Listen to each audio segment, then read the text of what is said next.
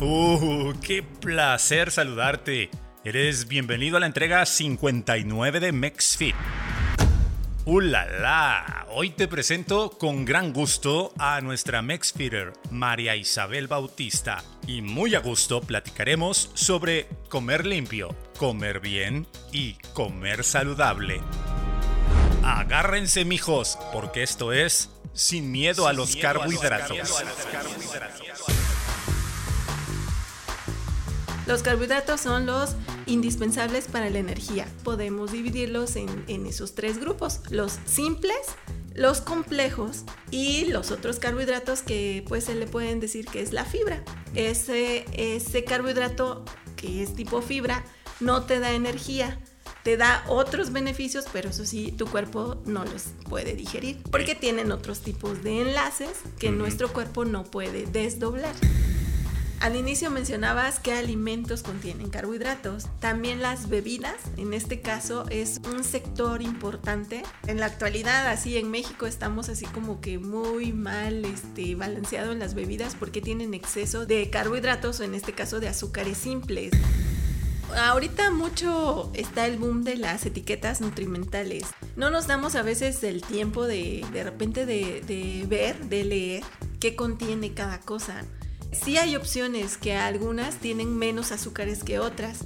Por ejemplo, en el caso de bebidas, hay yogures que generalmente, si comparas ahí mismo a lo mejor 3 yogures, vas a ver que de esos 3, al menos 2 contienen más de 15-20 gramos de azúcar en ese envase.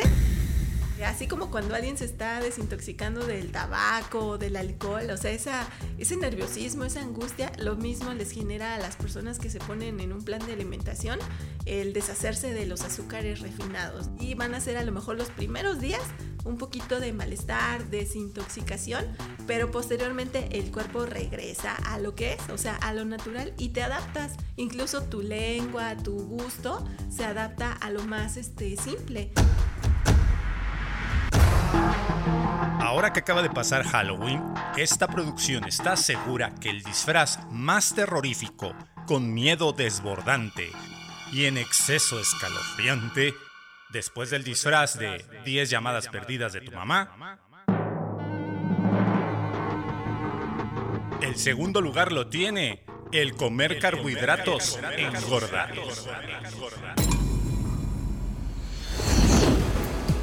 Todos en algún momento hemos llegado a opinar del tema sin ningún tipo de conocimiento o argumento, creyéndonos porque nos han dicho, hemos escuchado o hemos leído, normalmente todo en una plática. Así, representamos a ese personaje promedio en una fiesta. Ese que no sabe ni madres, pero le encanta meter la cuchara en todo. Así como anda desatado este host con la lengua, en esta fluida charla, hablamos sin miedo, sin tapujos, y confirmamos o echamos al suelo teorías que nos han perseguido por años a todos los que decidimos iniciarnos en el camino del buen comer. ¿Ese es tu caso? Sigue escuchándonos. ¿No lo es? También es importante que nos escuches. Habrá información que creías cierta y te darás cuenta que estábamos en un error. Nuestra invitada, María Isabel. No es esa María Isabel. ¡Ay, producción de veras! Nuestra Mexfeeder del episodio número 59, María Isabel Bautista Antonio, en su línea de vida, se desempeña como licenciada en nutrición, con maestría en ciencias alimentarias. Es egresada de la Universidad Veracruzana. Se dedica actualmente al área de la salud, en una clínica de especialidad en personas con VIH. Es en ese lugar en donde el estilo de vida saludable es uno de los pilares más importantes para fortalecer y restablecer la salud. Se dedica a diseñar planes de alimentación a los pacientes que acuden a atenderse en esa clínica y a fomentar la práctica de ejercicio a fin de prevenir enfermedades como diabetes, hipertensión arterial, entre otras. Además, da consulta privada principalmente a personas con alguna enfermedad crónica degenerativa. ¿Y qué creen? Disfruta mucho de practicar el running, principalmente el trail, y salir a la montaña en diversos caminos de la zona centro del estado de Veracruz. admirar los paisajes desde las alturas y vencer sus propios temores de carrera. No pongas stop a este episodio, porque esta entrega echa abajo tantos mitos sobre los pobrecitos carbohidratos, sumamente necesarios para nuestro diario vivir. De modo que esto es ¡ulala! Sin miedo a los carbohidratos. Mexfit es un espacio que busca fomentar el bienestar físico, mental, espiritual, social y emocional del ser. Abrimos micrófonos para conocer las voces, perspectivas, anécdotas y tips de personalidades que te cautivarán minuto a minuto. Conoce más desde un punto de vista integral total. El mundo del fitness no volverá a escucharse igual. Y ya estamos en un episodio más de esto que es el podcast del bienestar integrativo. Me da mucho gusto saludarlos y recuerden que el contenido que tenemos en este podcast es de carácter educativo y de entretenimiento. Ya si les surgen algunas dudas, interrogantes acerca del tema que se platica en cada uno de ellos, bueno, no duden en acercarse a su profesional de confianza para que les resuelva todas y cada una de las correspondientes dudas, interrogantes que puedan surgir. Y bueno, le doy la bienvenida a mi Mexfeeder de esta ocasión. En esta mesa de trabajo me acompaña y me da muchísimo gusto recibirla, María Isabel Bautista. ¿Cómo estás? Hola, José Luis. Muy bien y pues muy agradecida de tu invitación a este programa del día de hoy. No, gracias a ti por haber aceptado la invitación a platicar, ¿qué creen? De algo que es un súper mito acá, súper. Creo que todo el mundo le tenemos miedo a esto. Bueno, ella, ya escucharon la presentación formal. Bueno, es nutrióloga y tiene por ahí especialidades. Has trabajado también en áreas de hospital y actualmente trabajas también en el rollo clínico. Y bueno, hoy va a platicar con nosotros, tal vez a lo mejor de otras cosas, pero de los tan famosísimos, odiados y menospreciados carbohidratos. Sí, exactamente. Vamos a hablar de ellos. Este tema tan polémico y tan... A veces parece... Bueno, creo que es sencillo y al parecer creo que todo el mundo lo ignoramos, o la gran mayoría. Pero bueno, antes de iniciar o adentrarnos con el tema, me gustaría que nos pudieras platicar un poquito acerca de tu línea de vida. En este caso, María Isabel, ¿cómo descubre en el lapso de su vida que le gusta el rollo de ayudar a la gente en el campo del bienestar? ¿Cómo lo descubres? Bueno, pues mucho tiene que ver mi mamá. Ella es enfermera. Bueno, ahora ya es jubilada, pero fue enfermera.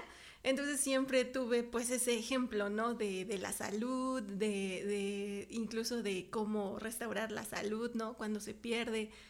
Pero yo dije, no, como que enfermería no me late. Algo debe de haber opcional y pues relacionado, ¿no? También en algún momento pensé en la odontología. Pero okay. No. Lo vi más a detalle y dije, no quiero eso. Pero entonces, en algún momento en la prepa y todo eso, que empiezan las carreras, surgió esta carrera de nutrición que, pues, yo jamás la había escuchado, ¿no? O sea, así de, ¿y qué hacen, no? Entonces, mi mamá, como trabajaba en un hospital, me hizo la invitación a conocer a una nutrióloga, ¿no? Una de verdad. Ah, ok. Una de esas de veras. Sí. Entonces yo dije, pues estaría muy bien que pues me contactaras, viera yo, fuera a darme como un paseo por el hospital, pues a ver de qué se trata, ¿no? Y así fue. Un día, una tarde, llegué al hospital, vi todo el proceso. Ella, esa nutrióloga en esa ocasión estaba en el área de la preparación de los alimentos para el hospital y después me dio un recorrido visitando a las personas del hospital, ¿no? Entonces dije, ay no, que, o sea, me encantó desde ese momento y dije, yo quiero hacer eso, ¿no? Quiero estudiar eso, quiero hacer eso, quiero ayudar a las personas de esta manera. Y me pareció muy novedoso porque igual en esas fechas pues no era tan escuchada esa formación. Dije, bueno, pues creo que aquí hay potencial, hay futuro. Y dije, pues de aquí, esto quiero hacer. Y así fue como me adentré en esto. Y de aquí soy. Y bueno, creo que aún así, a pesar de... Bueno, no precisamente porque María Isabel sea muy grande, pero me refiero a que cuando estabas estudiando o estabas eligiendo la carrera, decías que tenía mucho potencial, pero creo que todavía lo tiene porque por lo menos en México... esto del buen comer nos está costando mucho trabajo por muchos factores. Hay, creo que, factores culturales, sociales que influyen, pero todavía hay campo. Digo, hay campo y hay cosas por hacer por el bienestar, pero me encanta tu historia. Y digo, ¿algo en especial que te haya conmovido de la visita esa que cuentas, que dices, ah, de aquí soy? O sea, algo que recuerdes, que en este caso, así como de, ah, esto fue lo que me hizo, o lo que me dijo, o lo que vi.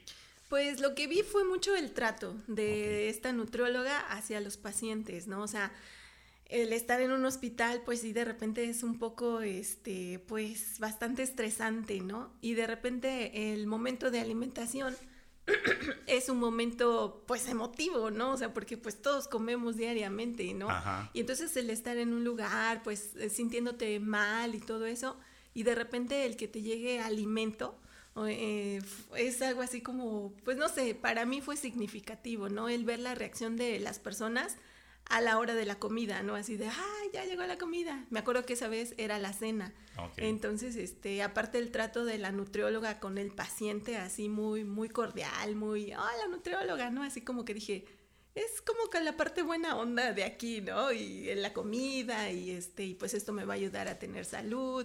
No sé, o sea, eso fue así como que el ver ese momento de la cena en un hospital y a las personas, pues, que les llega el alimento, pues, para sanarse, ¿no? También forma parte de los tratamientos. Fue como que lo que me conmovió. Y ya después, pues, me invitaron, ¿no? Un arroz con leche. Y dije, qué rico arroz con leche. Dije, esto es lo mío. Es lo mío. Por el arroz con leche, sí. Aquí soy. Ok, perfecto, me encanta. Y ahora, bueno, después de esas anécdotas que me cuentas de la visita que tuviste, bueno, el trayecto de tu línea de vida, en el aquí y en el ahora, ¿qué haces para continuar en ese campo o en ese... Uh-huh. Ahora sí que estilo de bienestar. Ok, bueno, pues actualmente yo trabajo en una clínica de especialidades. Esta clínica está especializada en personas con VIH. Estas personas, esta parte de nutrición es básica, o sea, es un pilar fundamental para mantener esa salud que pues tanto deben de mantener, ¿no? Uh-huh. Actualmente, pues ya se pretende en estos pacientes generarles calidad de vida. Es como una de las metas, así como de la OMS y todas esas metas mundiales. Hay esta parte que recientemente se añadió a su tratamiento, que es calidad de vida. Es decir, como estas personas tienen una esperanza de vida muy alta, uh-huh, ahora estas personas envejecen. Entonces, uh-huh, la nutrición es parte importante porque no queremos que se enfermen. O sea, ahora no queremos que se enfermen de enfermedades propias de la vejez, uh-huh, como diabetes, hipertensión, todo esto, ¿no? Obesidad, sobre todo, ¿no? Entonces, aquí la nutrición forma, pues, uno de los pilares que van a acompañar a los pacientes hacia esa meta. Oye, increíble labor, y me encanta también la dirección en este caso que tomas y la importancia de darle, como dices, que ahora envejecen, que, bueno, este tipo de enfermos ahora envejecen, porque, bueno, estamos creídos que siempre te da ese virus, uh-huh, o sea, el VIH, sí, y pues ya eso, ya vas directo al hoyo, como se le llama, coloquialmente. Pero no, estrictamente hay muchos factores que pueden influir para alargar ahora sí que la línea de vida de esta persona y también la calidad de vida, que en este caso tú serías una pieza fundamental del rompecabezas. Así es, sí, pues son muchas... cosas actuales, ¿no? Yo también, cuando empecé a trabajar aquí hace como 9 años, ajá, dije, ¿yo qué voy a hacer ahí, no? Así como, pues dirías, ¿no? Era pues la información que tenemos, ¿no? Acerca de VIH, pues como para qué la nutrición, ¿no? Ajá. Pero no, o sea, es otro mundo totalmente actualizado y que créeme que hay tantos avances en la ciencia que dices, wow, o sea... hay muchas personas que manifiestan, ¿no? Ahí en su llegada a esa clínica por ese diagnóstico, que sarcásticamente en algún momento alguien me dijo, creo que el tener VIH fue lo mejor que me ha pasado en la vida. ¿Por qué? Porque antes no me cuidaba, no comía, tenía gastritis, no hacía ejercicio. Dice, y ahora soy todo lo contrario. Voy al gimnasio, como súper bien, me veo mucho mejor que antes, ya no me desvelo. Entonces fue un cambio total que, dice, yo sarcásticamente lo digo así de, me sentó muy bien el VIH, ¿no? O sea, pareciera pues así como contradictorio. Sí, como un chiste de humor, sí, negro. Exactamente. Ajá, sí, claro. Tal cual. Entonces dices, bueno, pues sí, es lo actual, ¿no? Okay. Pero pues actualmente ahí hago mi labor. Ah, perfecto, ayudar. Y es qué gran labor, de verdad, así que mis reconocimientos por ayudar, bueno, a gente tal vez que en algún momento por los paradigmas que podamos tener como sociedad, podremos decir que sentirnos hasta desahuciados y sin ganas y sin ánimos por ser portadores de, y también porque la misma sociedad dice, ay, tiene esto, tiene tal o tal, y bueno, nuestra propia ignorancia puede generar pues también ciertas incomodidades a las personas, ¿no? Entonces, sí, gran labor para ti, y felicidades por eso, por estar laborando y llevando bienestar a más personas. Y bueno, adentrándonos un poquito al tema, que es en este caso los famosísimos carbohidratos, que yo me atrevería a decir, digo, sin miedo a los carbohidratos, o con miedo. ¿Cómo sería de primera instancia? ¿Con miedo o sin miedo? No, sin miedo. Perfecto. Sin miedo a ellos. Sí. Pero bueno, en este caso, vamos a iniciar, creo que como se debe de iniciar. ¿Cómo podríamos definir? ¿Cómo los podremos definir? Hay obviamente una situación, una composición, supongo, química y todo el rollo ahí para explicar, pero una definición, ¿podríamos hacer una definición sencilla o fácil de digerir de los carbohidratos o de los hidratos de carbono, así formalmente, para que algunos que nos escuchen digan, no, se llaman así? Pero bueno, ¿habría manera de definirlos para que todos los que nos escuchen pudiéramos entenderlos? Sí, pues vamos a empezar como así como explicando el panorama, ¿no? Claro. Existen 3 nutrientes principales, ¿no? De los cuales nuestro cuerpo necesita para poder vivir, ¿sí? Son 3 grandes grupos. Existen las proteínas, existen las grasas, okay, o lípidos, no sé, es lo mismo, y existen los carbohidratos. Por así decirlo, esas 3 sustancias son como que la base de nuestra vida y nuestra alimentación, ¿no? En este caso, los carbohidratos es un grupo muy, muy extenso, ¿no? Y es uno de los más importantes. Actualmente, como que esto se ha vuelto así como dirías, ¿no? Así de miedo o sí, no. Sí, ¿no? Claro. Entonces, este grupo es como el más importante de los 3. Todos tienen su función, ¿no? Igual los 3 son diferentes. Los carbohidratos tienen una función específica que es la de dar energía y convertir esa energía que a lo mejor en su momento no se usa, convertirla en reserva. Es decir, en tener energía lista para el momento en el que se ocupe. Esa es su función principal. Ok.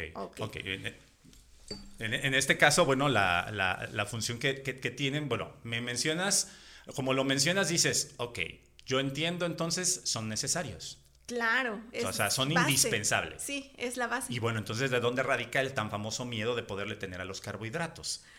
Todo radica en el exceso.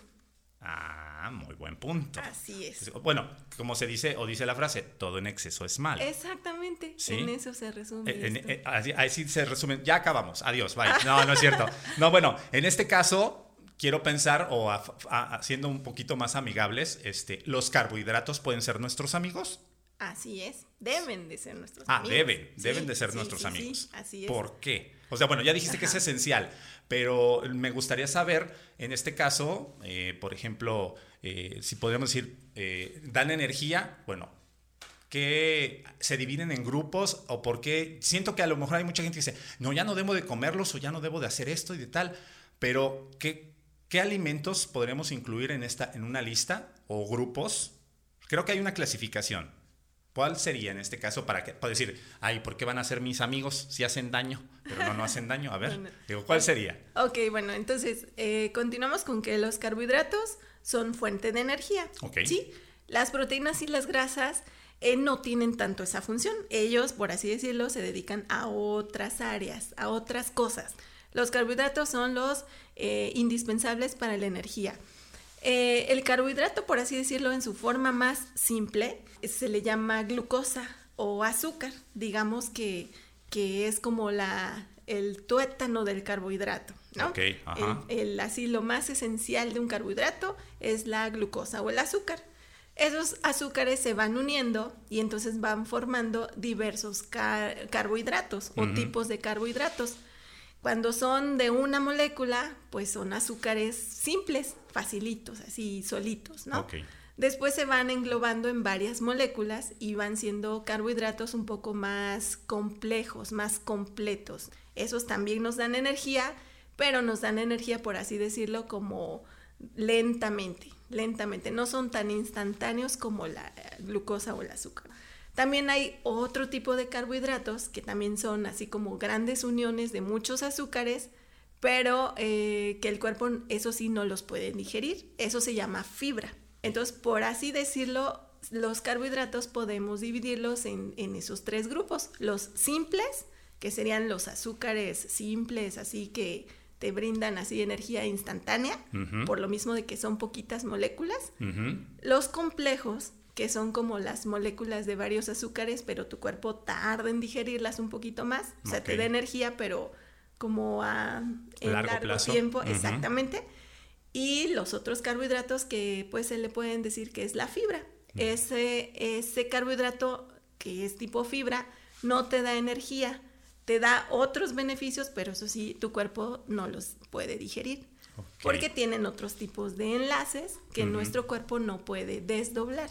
Ahora, digo, aclárame el punto. ¿Qué alimentos, así, uh-huh, a grandes rasgos, no, uh-huh, una lista completa, ¿verdad? Sí. Digo, encajan en cada uno. Okay. Digo, o sea, digo, para, a lo mejor, creo saber algunos, pero sí, a lo mejor tú sácame de la duda, que en este caso tú eres la experta. ¿Cuáles serían simples, complejos y de fibra? Ok.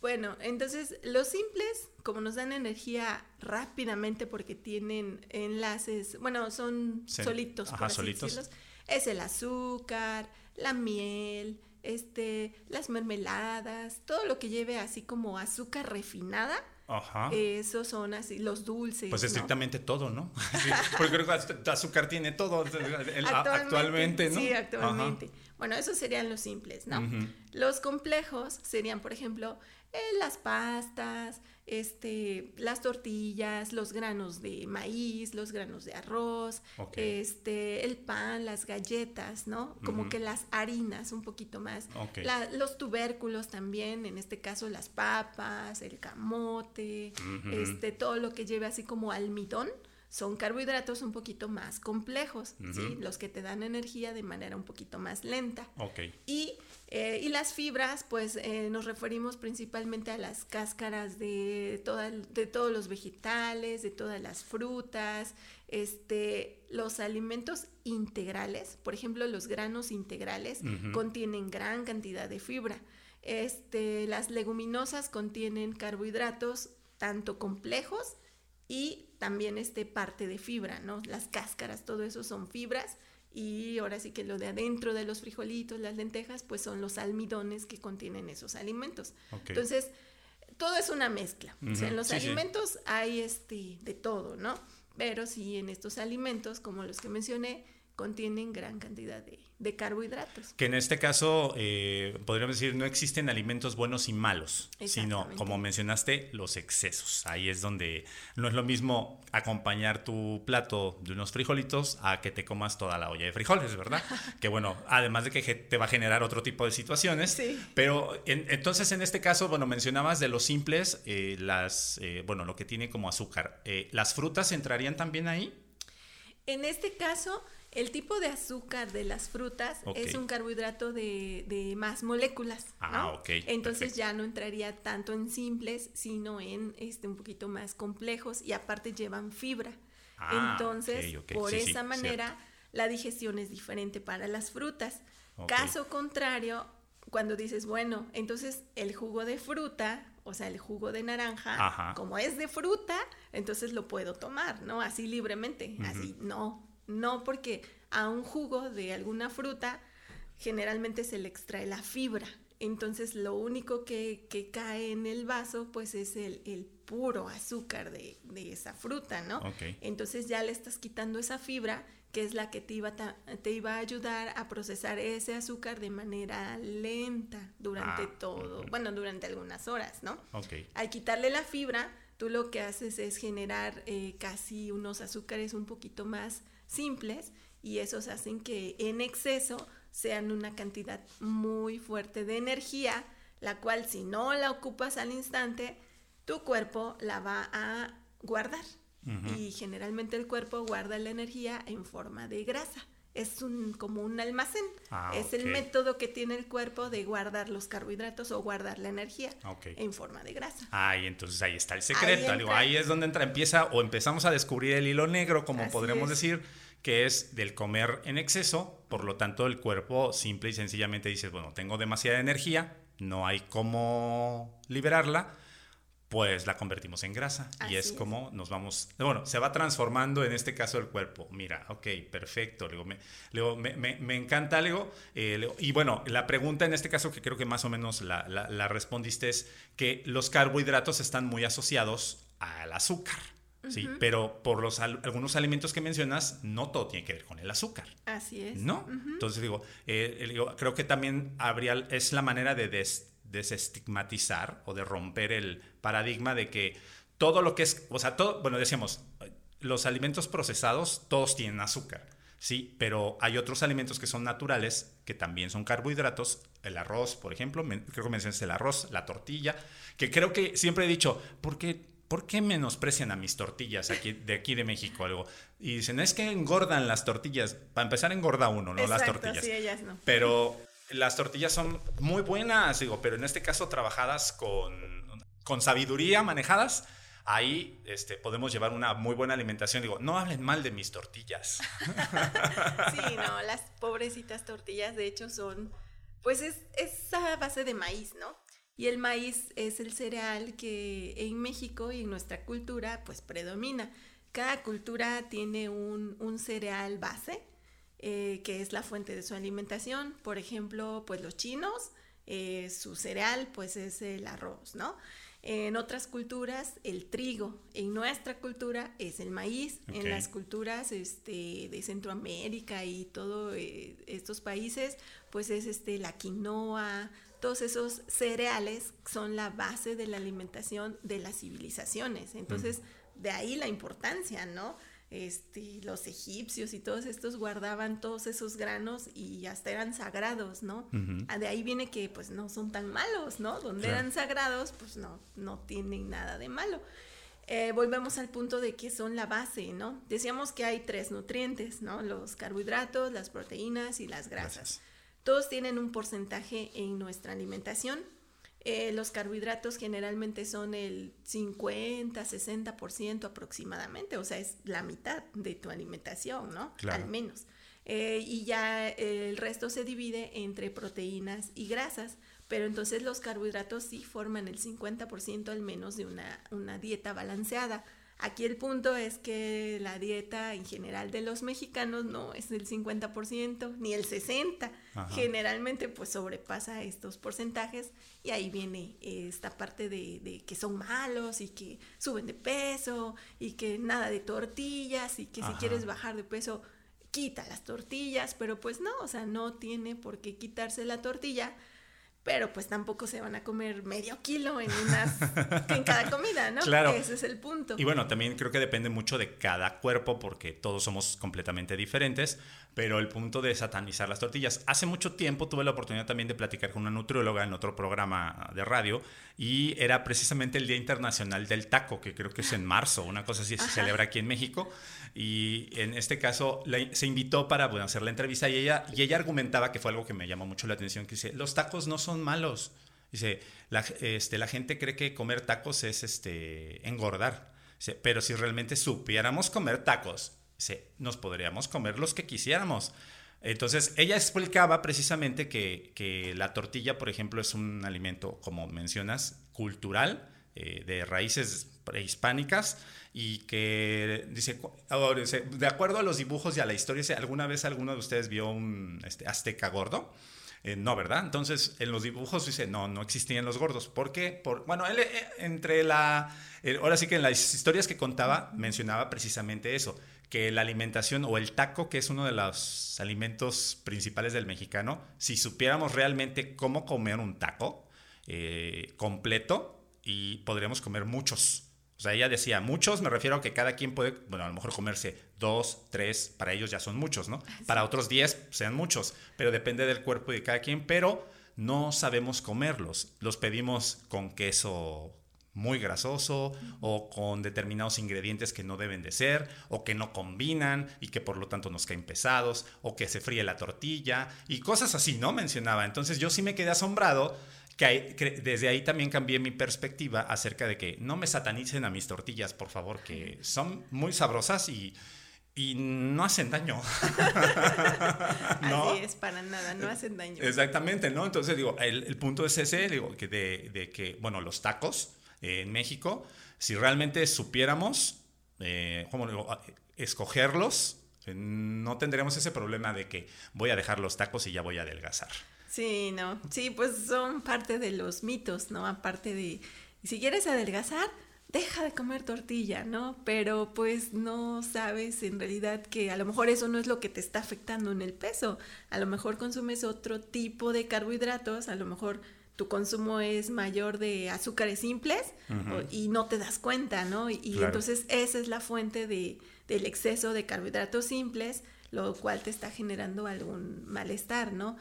Al inicio mencionabas qué alimentos contienen carbohidratos, ¿no? Ajá. También las bebidas, en este caso, es un sector importante que, pues, en la actualidad, así en México, estamos así como que muy mal balanceado en las bebidas porque tienen exceso de carbohidratos, o en este caso de azúcares simples, ¿no? Okay. Y eso es lo que nos está dando en la torre. Por eso en México, pues, existe la Jarra del Buen Beber, en la cual pues ahí te explican las cantidades de ciertas bebidas, ¿no? Para que identifiques cuáles te pueden hacer como más daño por el exceso de carbohidratos simples que tiene, en este caso de azúcares simples. Y bueno, ahí mencionaba, bueno, mira, fíjate, no tenía yo conocimiento de la Jarra del Buen Beber. ¿Es sí, una página o es una...? Es una guía alimentaria, okay, que se diseñó en México. Como el Plato del Buen Comer, por decirlo así. Así es, okay, es de esa línea, ¿no? Esto lo hicieron así como científicos, ¿no? De del gobierno, la Secretaría de Salud, precisamente porque pues querían ver de dónde venía la mayor fuente de calorías en los mexicanos y que estaban ocasionando problemas de salud, ¿no? Entonces empezaron a estudiar las bebidas. Así como que, bueno, sí, comemos, ya sabemos que comemos y eso, pero ¿por qué tan grande es la ganancia de peso, no? O el sobrepeso. Entonces identificaron en este estudio que gran fuente de calorías venía de las bebidas. Era un sector que casi nadie volteaba a verlos, ¿no? Okay. Así como dices, bueno, pues me cuido bien y como más o menos, pero tomo jugo, tomo yogures endulzados, las bebidas estas que... De repente empezaron a salir mucho, que leche frutal y todo eso, pero ahí sí los carbohidratos simples escondidos y en grandes cantidades. O sea, en este caso, el azúcar, ¿no? Que es el azúcar así eso, refinada, sí, o la blanca, como lo mencionaste al principio. Y sí, creo que tienes mucha razón en el sentido, por ejemplo, México es el consumidor número 1 en refresco de cola, por ejemplo, ¿no? De una conocida marca. Sí. Y es crítico el asunto porque este refresco tiene una cantidad exagerada de azúcar. O sea, una cosa impresionante que si... Bueno, vi un video en donde hicieron una comparación de que si te tomas un refresco de coca, ya dije la marca, ya ni modo, y en este caso lo comparas con la cantidad de azúcar que tienes, jamás en la vida comerías esa cantidad de azúcar refinada, o sea, así a cucharadas. No. Entonces... No. Sí me asombró muchísimo decir, ok, es cierto, bueno, entonces ahí hay relación. Si consumimos, somos el primer lugar de consumir refrescos como país a nivel mundial, pues, y somos el primer lugar en obesidad, pues ahí está el punto. Así es, sí, ¿no? Sí. Entonces, conociendo, por ejemplo, los carbohidratos, ¿no? Las diferencias entre, bueno, sí, los azúcares son carbohidratos, pero son simples y el exceso, pues, no es muy bueno. Pues como que esos mejor sí los hago tantito a un lado, ¿no?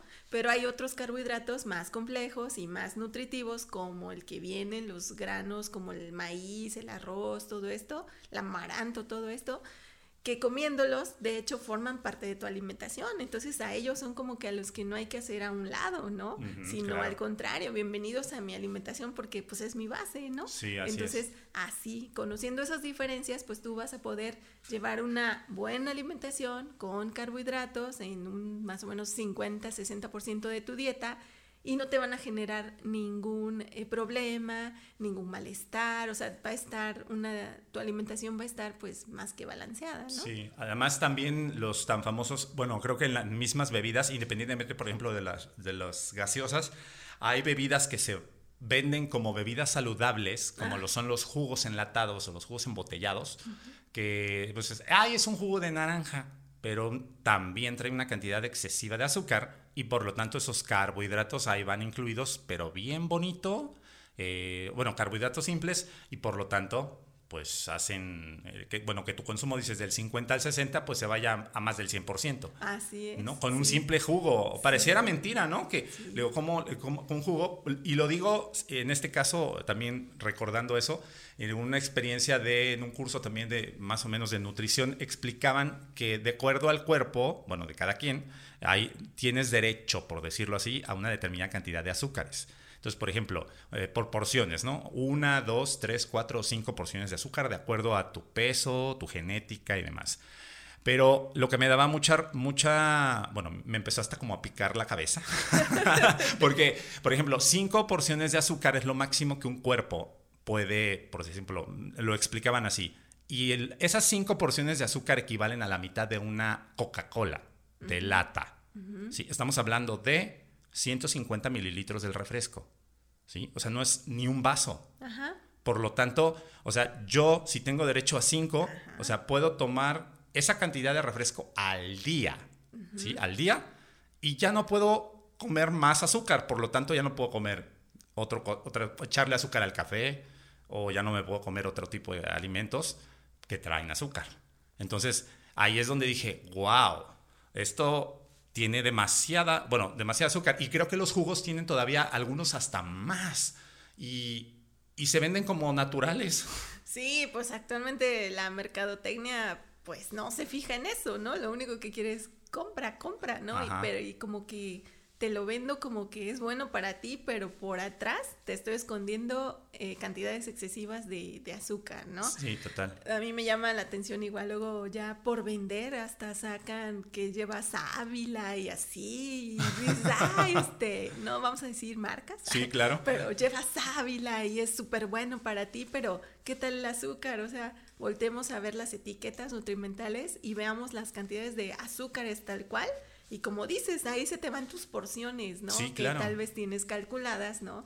Para consumir diariamente, pero en esa simple bebida se van, o hasta más, ¿no? Claro. Entonces es ahí donde uno no se da cuenta, pero ahí sí están escondidos esos carbohidratos o azúcares simples, refinados, que eso sí, por así decirlo, eso sí, como que son los enemigos en exceso, obviamente, ¿no? Claro, que bueno, también a lo mejor, como dices, comer 2 kilos de tortillas, pues también, ¿no? Sí. Pero de acuerdo, pues, al cuerpo de cada quien. Pero en este caso, por ejemplo, te puedo preguntar, ahorita que estamos hablando de esto, ¿existiría alguna manera de que el público que me escucha pudiera saber aproximadamente cuánto debe de consumir al día? Por ejemplo, mencionas un 50-60, uh-huh, pero eso equivale como a ¿cuánto? O en promedio. Ajá, pues en este caso, bueno, primero necesitamos saber cuántas calorías necesitamos, okay, ¿no? Uh-huh. En este caso sí se usan así como que un poquito las fórmulas y ya más qué actividad haces, ¿no? Porque, uh-huh, también una persona a lo mejor de la misma estatura, la misma edad, pero una que hace ejercicio y una que no, okay, no necesitan las mismas calorías, ¿no? Perfecto. Pero bueno, en general se calcula así como promedio, 2,000 calorías, ¿no? Uh-huh. De esas 2,000 calorías, el 10% de esas 2,000 tienen que ser, o pueden ser carbohidratos simples, o sea, azúcares, uh-huh, ¿no? Okay. Equivalen más o menos, como dices, las porciones, uh-huh, que mencionas, ¿no? Uh-huh. Después de eso, el 50% deben de ser carbohidratos complejos. Generalmente, ya si lo transformamos en porciones, son aproximadamente de 7 a 9 porciones de carbohidratos. Pero complejos. Al día, claro, okay, claro. Distribuidos en 3 comidas y en 2 pequeños refrigerios. Okay. Y bueno, de ahí ya depende el alimento, cuánto es una porción, ¿no? Sí, si voy a consumir 7 porciones, ¿cuánto es una porción, no? Uh-huh. Un ejemplo, ¿no? Una tortilla es una porción, ¿no? Okay. Si vamos a calcular que una persona necesita entre 7 y 9 porciones al día, pues entonces serían, si solo come tortilla, pues serían 7 tortillas, 8 tortillas. Ajá, al día. Pero al día, al no día. En la comida, sí, no. Y luego en la cena y luego en el desayuno. Sí, exacto, ¿no? Okay, y no perder de vista que pues no solo las tortillas contienen carbohidratos, ¿no? Claro. Sino también el arroz que comemos o alguna pasta, algún espagueti, algunas galletas. O sea, uh-huh, aquí mucho es de conocer la alimentación, conocer los alimentos. Y pues como actualmente se recomienda, ¿no? O sea, acudir a un especialista, en este caso un nutriólogo, ¿no? Que diseñe un plan de alimentación, que te diga cuántas calorías necesitas exactamente, cuántas porciones necesitas exactamente y cómo las vas a distribuir. Entonces, okay, sí, ahorita pues sí sería muy importante esa recomendación, ¿no? Conocer sobre los alimentos, acudir con el especialista.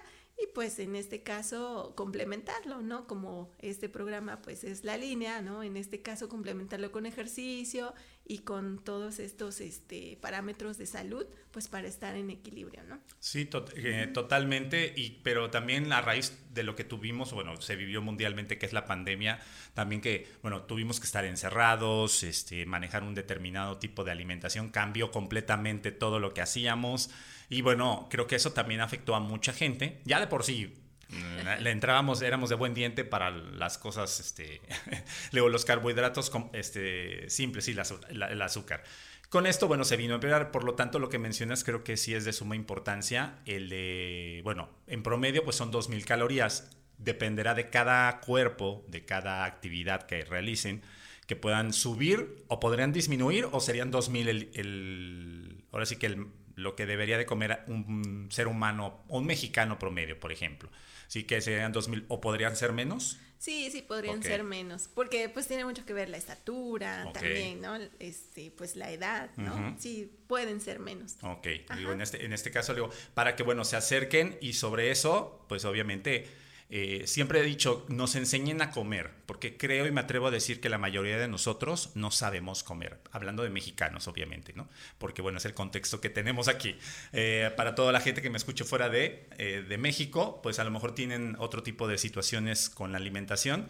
Y porque, por ejemplo, me llama mucho la atención que en Italia comen mucha pasta, que es uno de los alimentos principales, y no hay italianos así que digas obesos, ¿verdad? Uh-huh. Hay de todo, pero no hay así, y dices, normalmente estigmatizamos a la pasta como de, ay, engorda, uh-huh, la pasta engorda, ¿no? Quítatela, uh-huh, y deja de comer eso. No, porque realmente hay otros factores que creo que están influyendo, y digo, tomo de referencia a Italia, en donde dicen, bueno, es lo único casi que comen, o pizza, ¿no? Por ejemplo, pero que hay, pues, ciertas medidas que para poder consumir este tipo de alimentos, y eso, pero ellos saben cómo, y creo que lamentablemente a nosotros los mexicanos o no nos interesa o no estamos como muy informados, no tenemos como mucho la información cerca de poder alimentarnos o querernos alimentar bien, ¿no?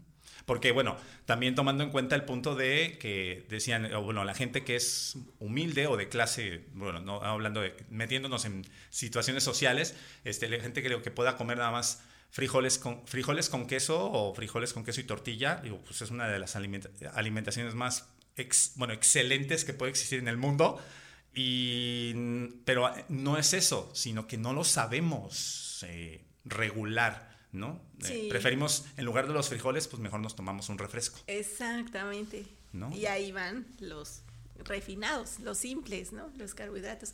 Y lo que decías, ¿no? De este aspecto de las personas del campo y todo eso, tienen acceso principalmente, ¿no? Sí, a frijoles, a tortillas y a verduras, en este caso, ¿no? Así como que lo que se da en el campo, los quelites, todo eso que es lo más natural, es su base, ¿no? Y a lo mejor el recurso no alcanza para un refresco, y entonces ellos se evitan pues ese tipo de situaciones, ¿no? Por eso no hay o no predomina tanto esta situación de que les afecte tanto el consumir, a lo mejor sí, muchas tortillas y esto, pero no tienen el factor de los carbohidratos simples, ¿no? Exacto. Ajá. Sí, o sea, en este caso podrían comer mucha tortilla, pero no toman refrescos o no tienen el acceso como a otro tipo de alimentación, dulces, ¿no? Como dices, dulces o cosas que puedan vender en cualquier parte, y que a lo mejor los que vivimos en ciudad pues tenemos acceso en cualquier parte, en cualquier lado, ¿no? Entonces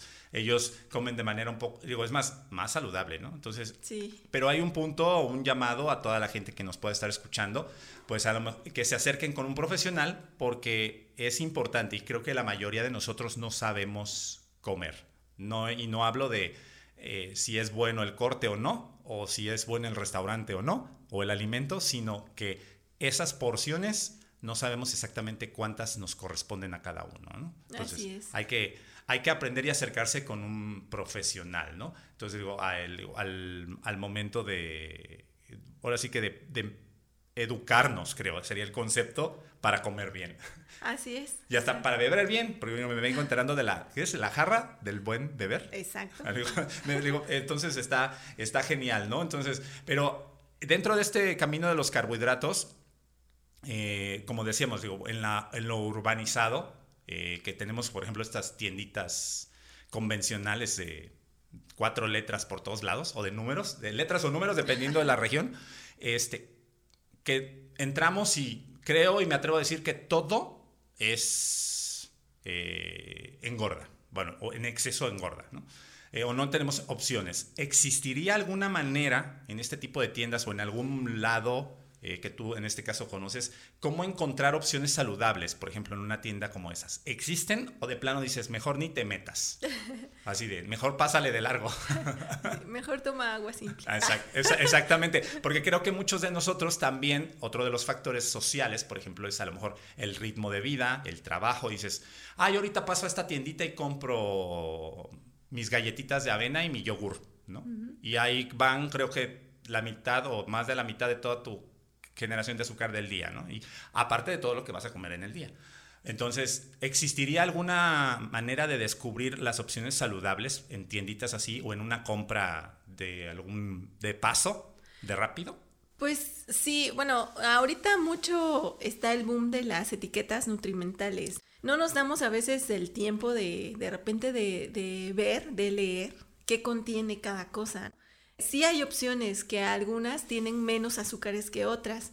Por ejemplo, ¿no? En el caso de bebidas, hay yogures que generalmente, si comparas ahí mismo a lo mejor 3 yogures, vas a ver que de esos 3, al menos 2 contienen más de 15, 20 gramos de azúcar uh-huh. en ese envase. Y actualmente ya está habiendo opciones sin azúcar.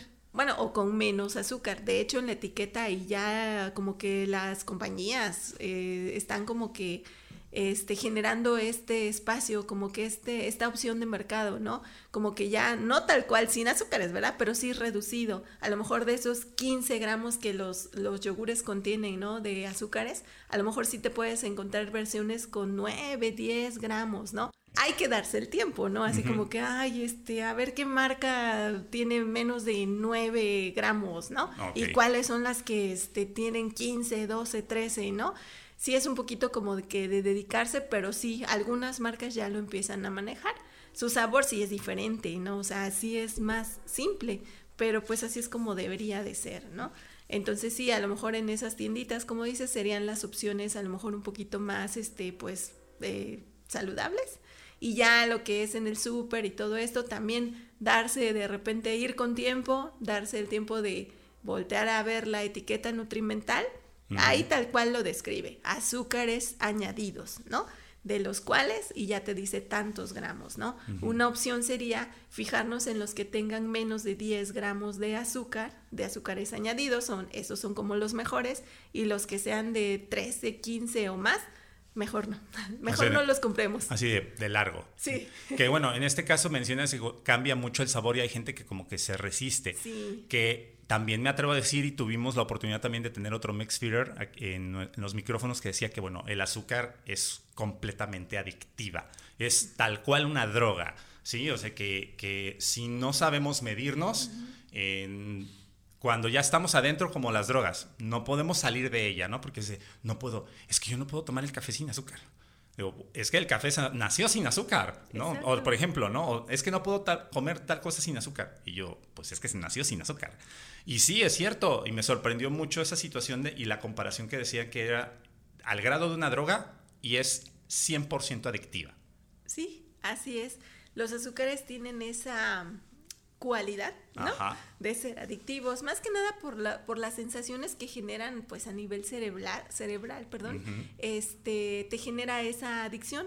En este caso se nota mucho en personas que de repente empiezan un plan de alimentación, que vienen de consumir grandes cantidades de azúcar y empiezan como que a disminuirlas, ¿no? A lo mejor a veces un poquito drástico es su cambio y les genera esa ansiedad, así como cuando alguien se está desintoxicando del tabaco o del alcohol, o sea, ese nerviosismo, esa angustia, lo mismo les genera a las personas que se ponen en un plan de alimentación el deshacerse de los azúcares refinados, ¿no?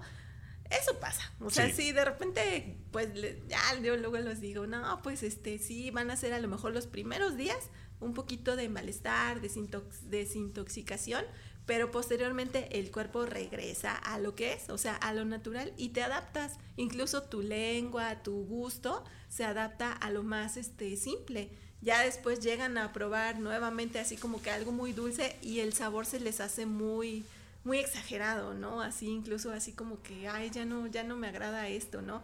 Pero sí, al inicio debe de ser como que un periodo así como de desintoxicación total, porque sí, los azúcares simples generan ese proceso, químicamente hablando, en el cerebro generan sustancias y son las que como que se relacionan con bienestar, con euforia, con alegría, y pues poco a poco pues sí se va haciendo una dependencia, ¿no? Pero pues a largo plazo pues los resultados no son muy buenos, ¿no? Entonces, claro. Pues sí, mientras más simple, mejor, okay. Es mejor, ¿no? Y todo eso también pues viene de cómo nos inician en la alimentación, ¿no?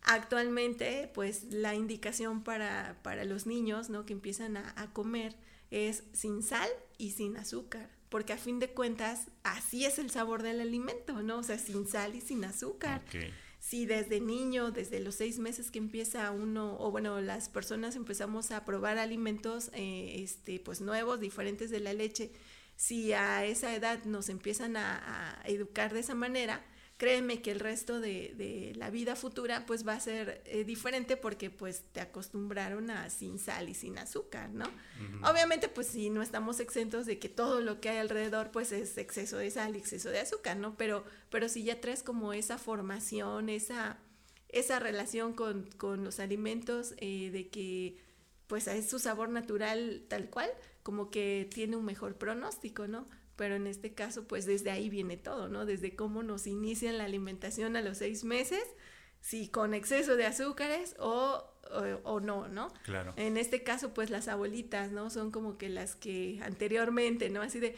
ponle miel desde el chupón, ¿no? Así, ponle miel al chupón y porque sabe rico, ¿no? Pero pues en realidad un bebé, pues no sabe, o sea, en realidad no conoce, ¿no? Que uh-huh. Sabe rico, que no, sino que ya es era como una tradición, ¿no? Uh-huh. Pero bueno, actualmente ya las pautas van cambiando, ya a los bebés se les inicia sin azúcar y sin sal, sí. Sino o sea, se les da a probar el sabor del alimento tal cual, ¿no? Y eso es algo que pues podemos empezar a retomarlo como para pues prevenir en el futuro este tipo de tendencias de consumo alto de azúcares e incluso de adicción a lo dulce, ¿no? Claro, totalmente. Ajá. Y bueno, fíjate que tienes razón, mucha razón en lo que mencionas, porque bueno, un servidor también a raíz de, pues ahora sí que de experiencias vividas, también dejó de consumir azúcar así de manera excesiva.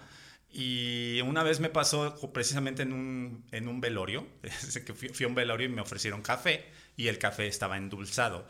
Entonces, pero el café yo lo probé y de verdad, como no, mi paladar ya está acostumbrado a no comer tanta azúcar, yo lo probé y casi lo escupo así de plano así, para a lo mejor sonar así, ay, qué exagerado. Pero es que estaba tan dulce, sabía más azúcar que a café. Y dije, y yo veía a todos los demás en el velorio y muy quitados de la pena tomándose el café. Y yo decía, wow, o sea, digo, sí estamos demasiado acostumbrados al paladar a una cosa tan dulce. Y bueno, también la situación por ejemplo, de los que traían ese café o de los que lo prepararon es que, pues tú échale azúcar porque así le gusta a la gente, ¿no? O a la mayoría. Entonces, nadie va a ser feo. Yo nada más hice así como puse el vasito en un lado y dije, aquí lo voy a dejar porque pues ya le tomé y ni modo de regresarlo, ¿verdad? Entonces, Pero es cierto, mi paladar se ha acostumbrado a no consumir tanta azúcar, o que ya muchas cosas no las tolero de tomar. Por ejemplo, la Coca-Cola, que es normal, por decirlo así, el refresco de cola normal, no aguanto así muchos vasos, o tomarme 2, por ejemplo, porque sí es como que siento que ya me va a dar hasta de esa de... Así como azúcar en la sangre, ¿no? Porque mi paladar así. Entonces, a la gente que nos escucha, no es, creo que a lo mejor, de quitárselo todo de un jalón, sino como poco a poco estar conscientes de que tenemos que eliminar. A lo mejor, si te tomas 1 o 2 refrescos al día, pues ahora tómate 1 y después medio, y ya después, pues quítatelo, ¿no? O no te lo quites, sino simplemente quédate con medio. Creo sería la recomendación. O bueno, yo lo veo así. No sé, en este caso, cómo sea... desde tu perspectiva. Sí, pues como todo, ¿no? Progresivamente, y más que nada estando convencidos de que pues excesivamente los azúcares nos pueden traer consecuencias pues negativas en la salud, ¿no? Y de esa manera como que las personas hacen conciencia y por sí solos la empiezan a disminuir, como dices, o sea, tal cual así drásticamente, pues no, porque es como un shock, ¿no? Que te genera ansiedad. Y al rato ya vas a estar con el doble de refrescos, claro, o de azúcar, ¿no? Pero sí es algo progresivo que, pues teniendo clara como que las consecuencias de los excesos, pues como que te hacen cambiar, ¿no? Pero pues bueno, a mí me toca generalmente, ¿no? Que hasta que no tienen algo elevado, okay, lo empiezan a disminuir, ¿no? Uh-huh. Lo ideal sería que pues así como que todos dijéramos, no, pues sí es cierto, sí tomo refresco y pues ya le voy a bajar, ¿no? Uh-huh. Por el simple hecho de que quiero mejorar la salud, ¿no? A veces, y en la mayoría, a mí me toca verlo, ¿no? Ya llegan con algo así como, híjole, mi azúcar está elevada y es que quién sabe por qué, si no como tantas tortillas, luego dicen, ¿no? Ajá, sí. Pero ya luego les empiezas a preguntar, ay, ¿qué tomas, no?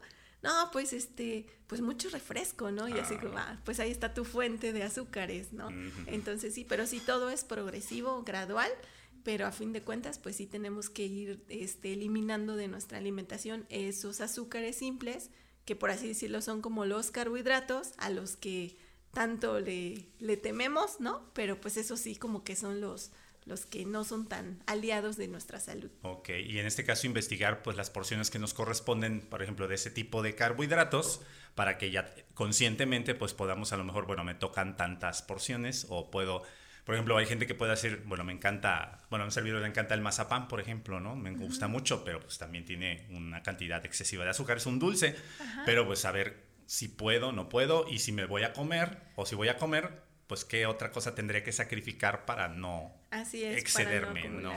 Sí. Y mantener un estado saludable, creo, en general, ¿no? Sí, y mucho depende también de lo que necesites, ¿no? Uh-huh. De en qué momento consumirlos, porque, por ejemplo, en este caso, ¿no? Los mazapanes contienen cacahuate, es una buena fuente de energía, pero si los usas a lo mejor para... antes de entrenar o posterior a la recuperación de un entrenamiento fuerte, pues son tus aliados, ¿no? Okay. En este caso, ¿no? Uh-huh. Pero pues se depende, ¿no? De lo que haces, de en qué momento los consumes, todo eso depende, ¿no? No, ok, perfecto. Uh-huh. Mira, entonces sí es importantísimo acercarse a un profesional, porque de acuerdo a las actividades y a tu estilo de vida, pues será a lo mejor las recomendaciones que te puedan hacer. Porque bueno, esta situación me acaba de dar... Así de, guau, ajá, así de, luz verde, digo, mazapán, digo. Después de entrenar así de, sí, mijo, pero no abuses. No, le dijo la nutrióloga que sí se podía, ¿no? Así es. Isabel, digo, me encantaría, tengo por aquí preparado una serie de ideas generales, me atrevo a decir, que todo mundo llegamos a pensar de los carbohidratos. Y... No me atrevería a decir que son mitos, pero sí me podrías, a lo mejor tú, bueno, confírmame, ¿verdad o falso? Ahora sí que verdadero o falso y por qué. Uh-huh. ¿Sí? ¿Se puede? Así que en la sección así de desmintiendo, así de desbaratando los carbohidratos, vamos a decir. La primera, sería falso o verdadero. Luego, ¿hay carbohidratos nocivos? Pues en este caso, sí, volvemos al punto, ¿no? Los azúcares simples, ¿no? Sí son nocivos, ¿por qué? Porque pues el punto de las caries también, ¿no? Es otro factor, puede ser nocivo para ti. A lo mejor en este caso volvemos al yo y los carbohidratos refinados, como que no es mi hit, ¿no? Pero sí, yo podría decir que esos carbohidratos simples sí son nocivos. En general, los otros carbohidratos que son los complejos y las fibras, esos no, esos en su debida porción y medida, pues favorecen tu salud. Entonces, okay, a lo mejor los carbohidratos simples sí son nocivos. Entonces quedaría no, en depende. Ajá. Bueno, entonces vamos a dejar la opción. ¿Verdadero o falso? Depende. ¿Depende de cuál? Depende de... A ver, la segunda es, ¿para perder peso hay que dejar de comer carbohidratos? Tal cual dejar de comer, no. Okay. Al menos tener un 50% de carbohidratos para perder peso, pues estaría genial, pero dejarlos de comer así tal cual, no. De hecho, de acá se desprenden muchas dietas, ¿no? Uh-huh. Que están así muy... o sea, que la mayoría de gente que pues desconoce de la nutrición y todo, las empieza a seguir, ¿no? Que te dicen, quita los carbohidratos y come pura carne o come puras grasas y cero azúcar, cero fruta, cero pan, cero tortilla, y así bajas de peso. No, o sea, no es la mejor manera de bajar, ¿no? Mientras ajustes tus carbohidratos al 50%, son ideales para bajar de peso, pero dejarlos tal cual de consumir, no.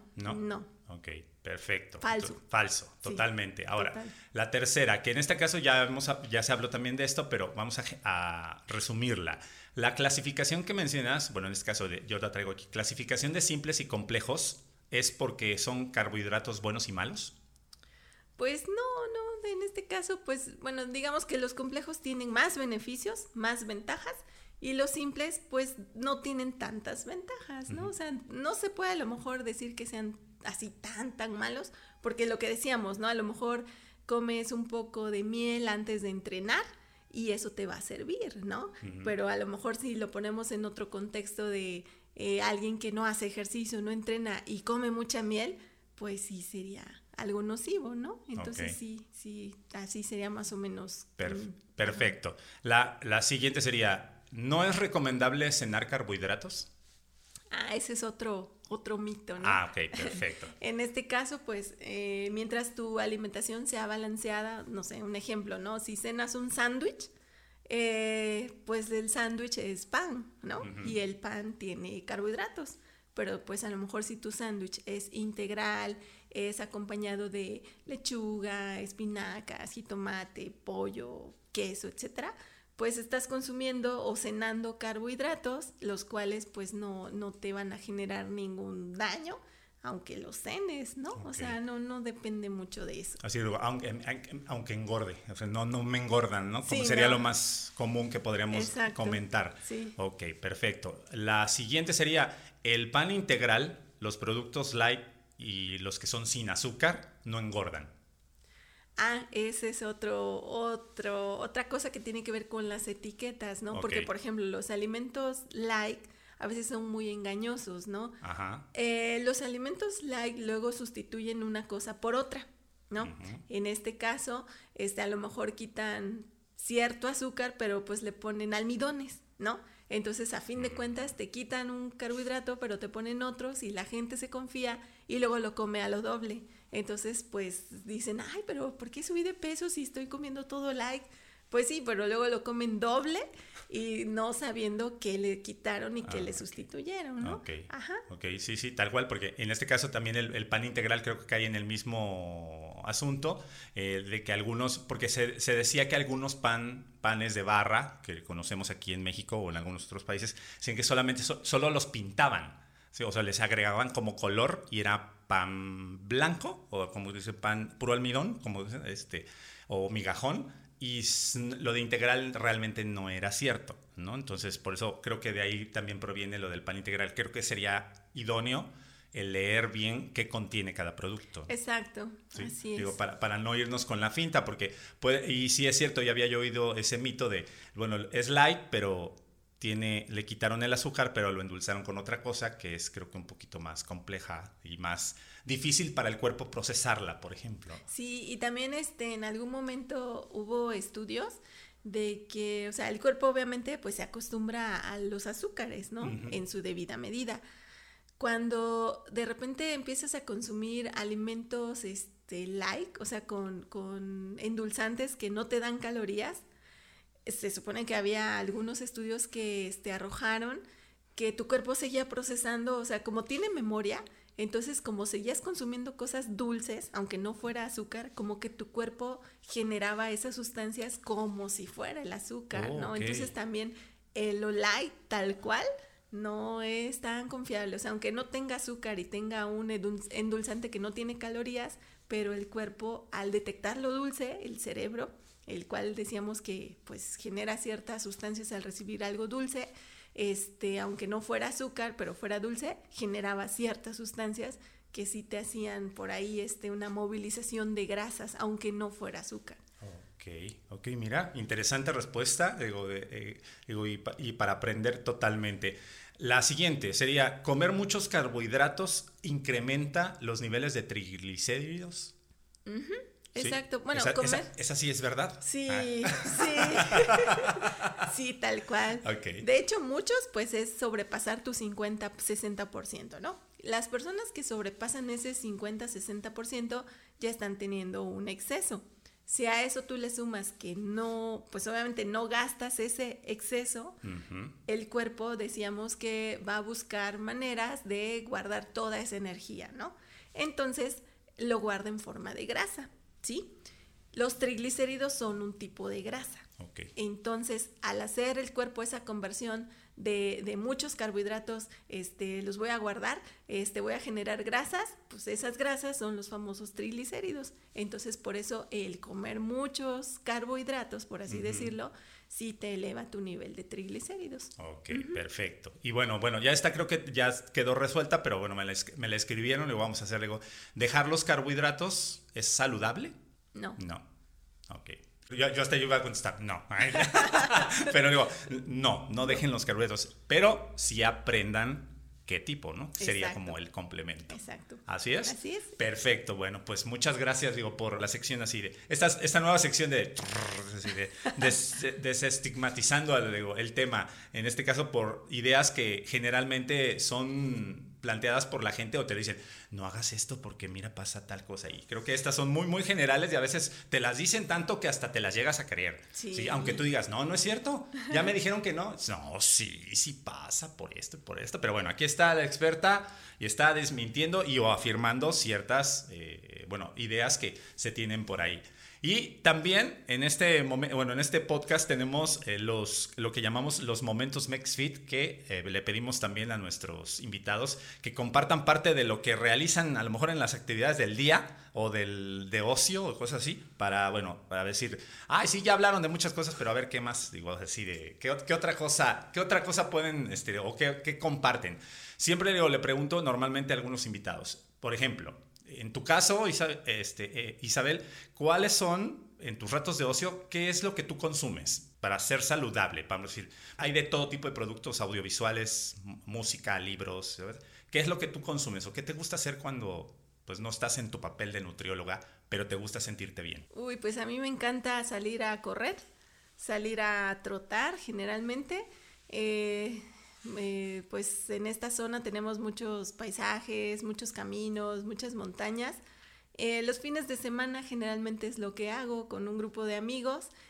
Salimos a correr a todos estos pueblitos de por aquí cerca. El subir, el trotar y subir así como a ciertas alturas y ver los paisajes, los panoramas. Eso es como que lo que más disfruto cuando no soy nutrióloga. O sea que en este caso también encajas en ser runner, ¿o sí, no? Sí. Ah, perfecto. Yo pensé que era nada más afición, pero entonces no, sí, es runner de las buenas, así de. así de caerle, órale, vamos a hacer, o sea, has hecho trails y todo todas esas carreras que les llaman, ¿no? ¿Sí? Así es, sí, de unos años para acá, pues sí, nos hemos inscrito a algunas carreras. Este género del trail es muy, a mí me encanta.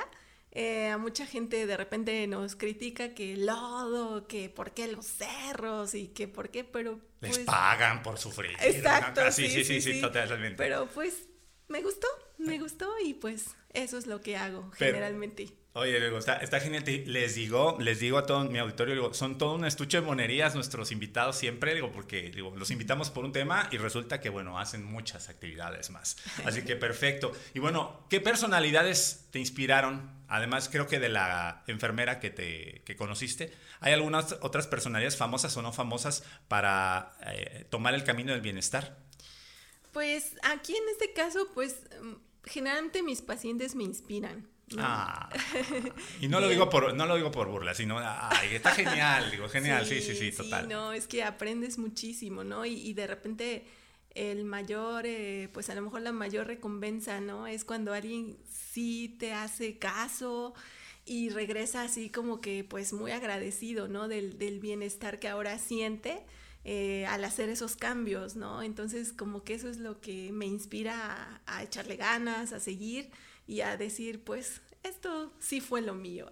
Fue una buena decisión. Vientos, perfecto. Y bueno, dentro, esta estaba obligada por tiempo, digo, pero por tiempo no a las demás, pero esta sí.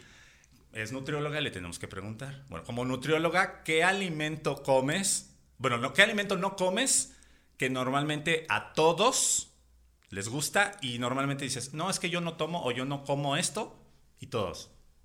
Ay, pero ¿cómo puede ser que no te guste? Si es buenísimo o sabe buenísimo. ¿Qué es? ¿Hay algún alimento así? Pues, ¿qué será?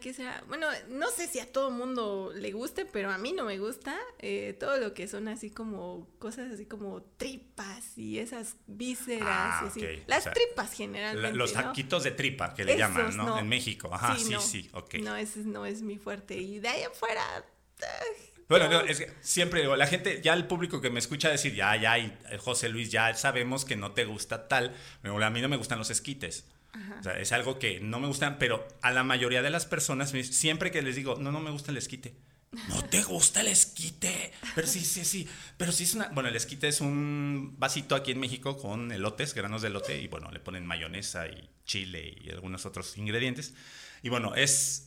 un delicatessen, creo, de la comida mexicana. Sí. O de, bueno, un tentempié mexicano. Pero a mí no me gusta. Ah, bueno, siempre lo pongo y digo, la gente dice, ya sabemos que no te gusta. Por eso siempre digo, los taquitos de tripa, bueno, a mí tampoco me gustan. Sí, no. Pero digo, somos raros. Pero sí conozco mucha gente que dice, ay, pero sí saben bien bueno. Sí, no, eso es lo único que no. Pero en general, yo sí como de todo, así sea... comida rápida, comida light, comida... No, de eso sí, no tengo tanto problema. O sea que en este caso podemos decir cuando vas caminando, te metes a uno de comida rápida y ves a tu nutrióloga y así de... Ay, ya me vio así de... Ay, me voy a esconder porque si no me va a regañar. Entonces, sí. No, digo, porque digo, ahí nos podemos encontrar.